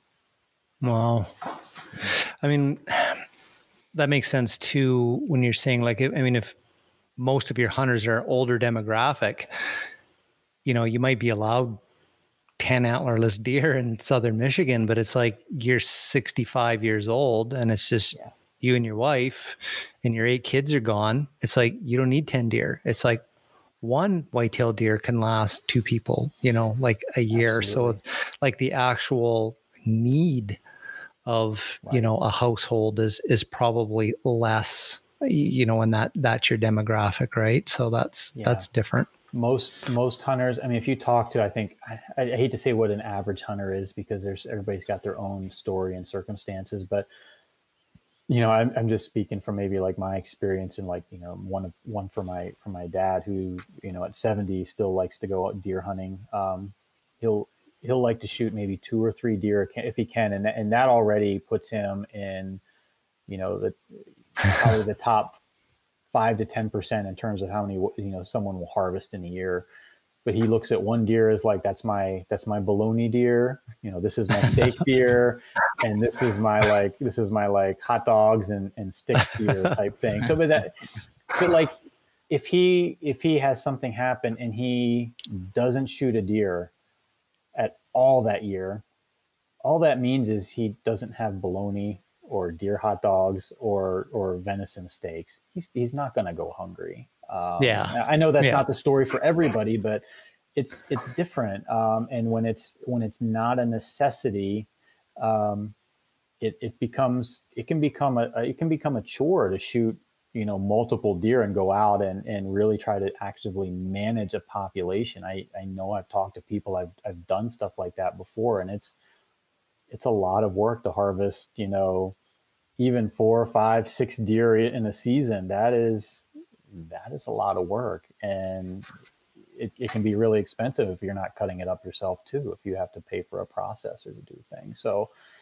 um, it's it's it's going to be it's to be really interesting to see how that that transpires over the next couple years with with fewer and fewer hunters on the ground yeah huh that's very interesting well i mean there definitely seems to be a lot of effort in north america on hunter recruitment and you know the the first time hunters that didn't grow up in hunting families. Like there's a tremendous amount of people out there that are dedicating um, themselves and their efforts to to doing everything they can to make those people you know skilled and successful and having fun and and and stuff. So uh, hopefully that you know will will will pick up and gain some momentum. So I think I think all those things that are being tried are certainly worth trying. I mean, we talk about the like there's this local locavore movement uh, that have been tried, and and you know, sort of like the uh, like the adult onset hunting, where you know someone takes someone out who's never had a mentor type thing.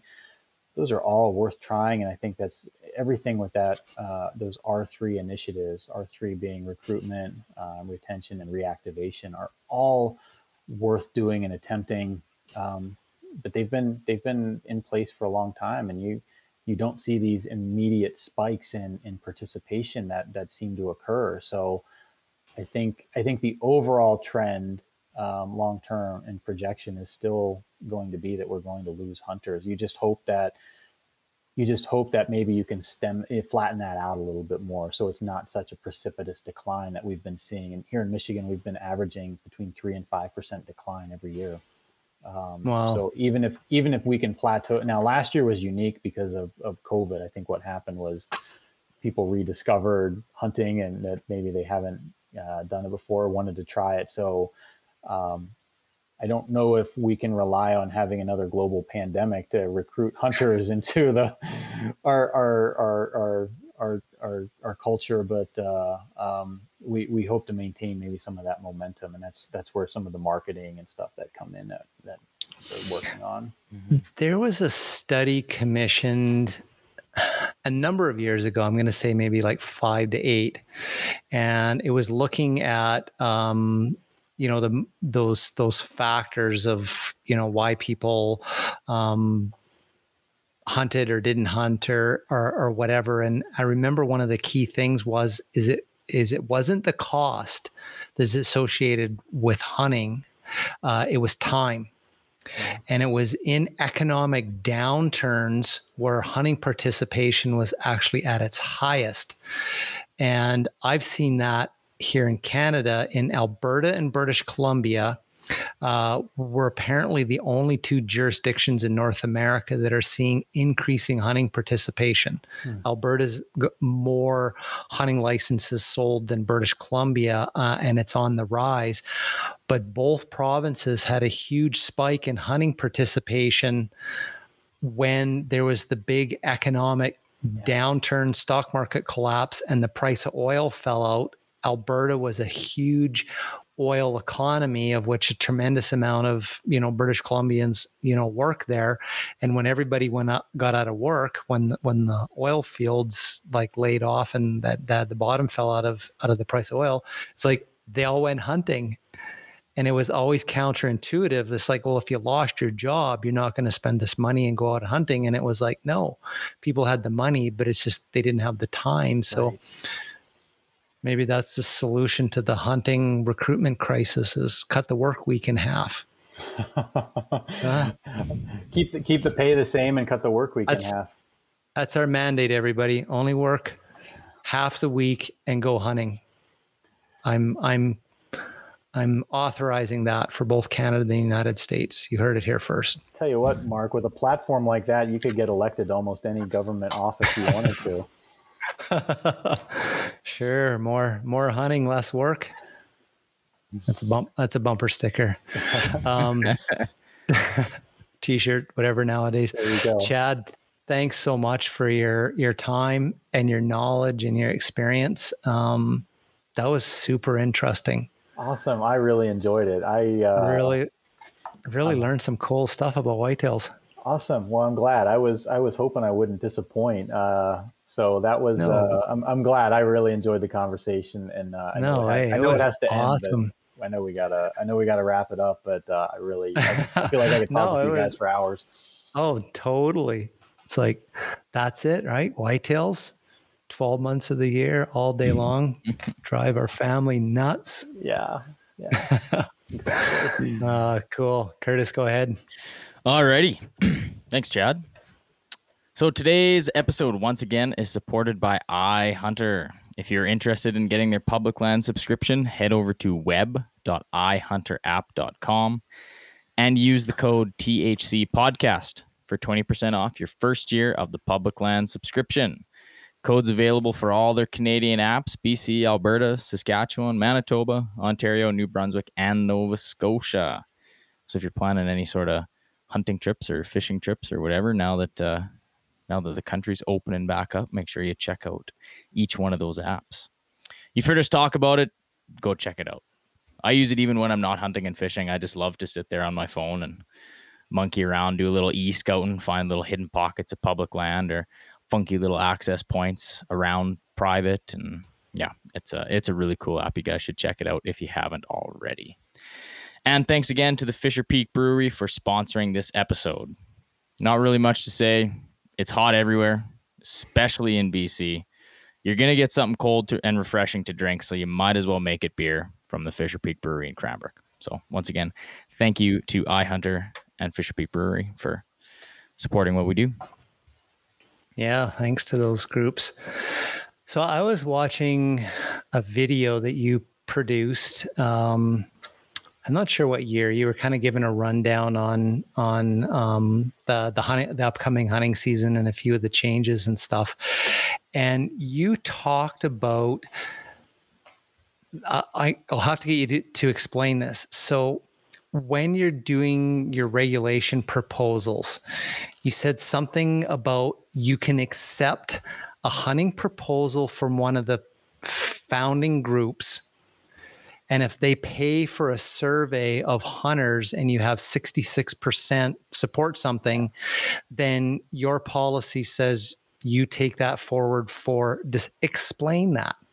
What what is that thing? Yeah, so in in Michigan, um, we talked about antler point restrictions and how some people love them and some people want nothing to do with them that is that's part of our antler point restriction policy. So the way what the way we've developed antler point restrictions um, to turn it into a regulation in michigan is that a group of hunters can bring forward their their proposal and say listen i want antler point restrictions in my part of the state where i hunt.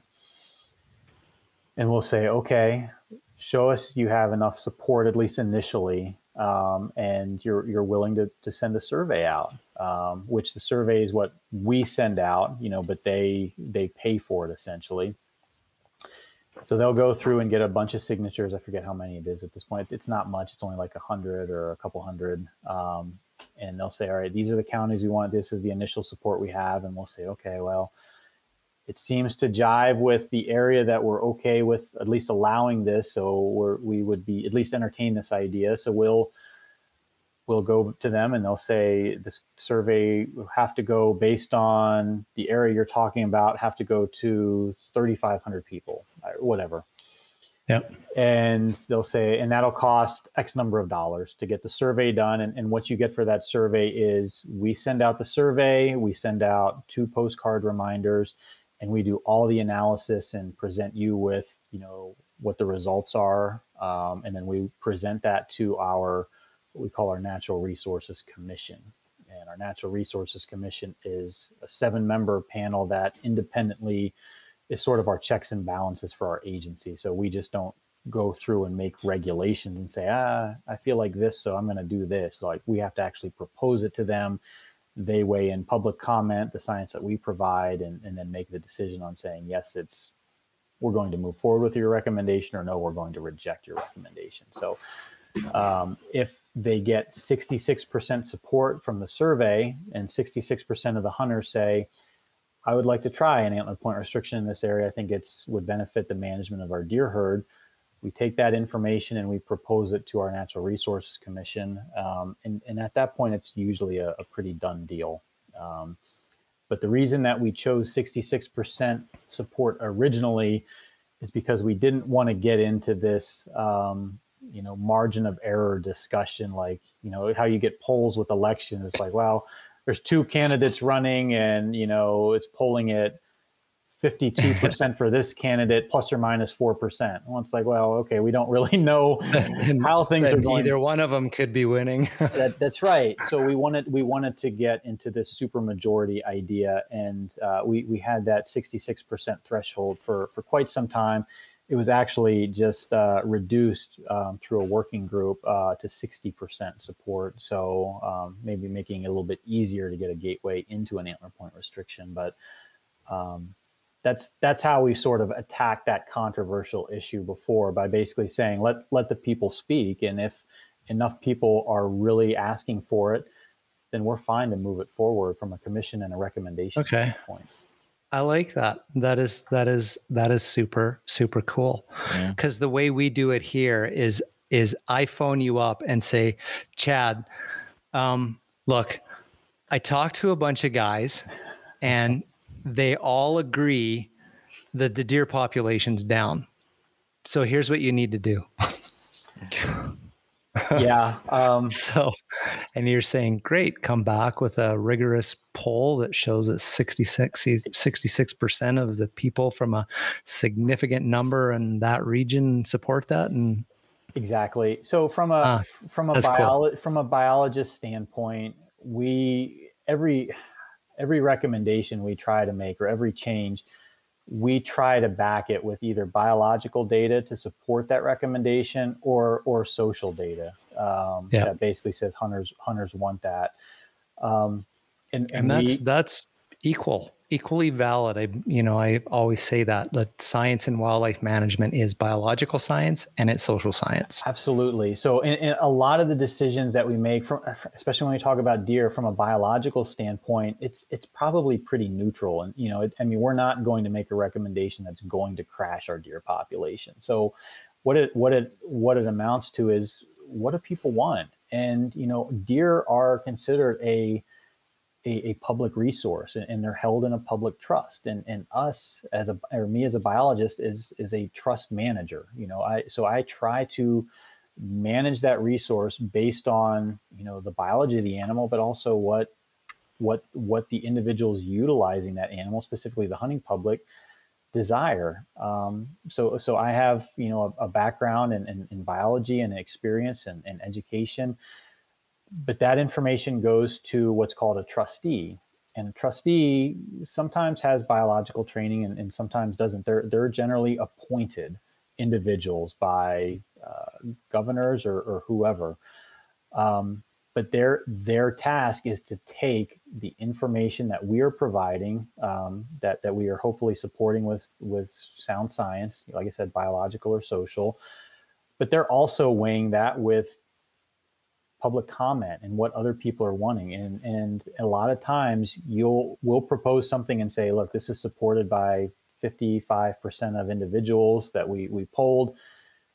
But you get the right person that's not supportive of that, and they'll they'll talk to somebody and they'll maybe bring up an economic impact or a special circumstance where it might not apply and we might not get necessarily have support or, or have our commission to move for that and that's that's okay too. It can be frustrating at times, but that's that's honestly how the game is played. And yeah. if you if you get checks into, and balances, you said yeah, right? Yeah, yeah. If you get into deer management, and, and this this was this was totally me as a as even as a college student, a graduate student. You know, you just think that like you do the science and you present the science and science rules the day. And it's like no it's not like that at all. Um, that's that's certainly a part of it. And and I, I do think is a foundation but there are there are individual biases there are politics at play. Um, and and i think i don't think i'm speaking out and saying that any any biologist or any individual that has been involved with wildlife management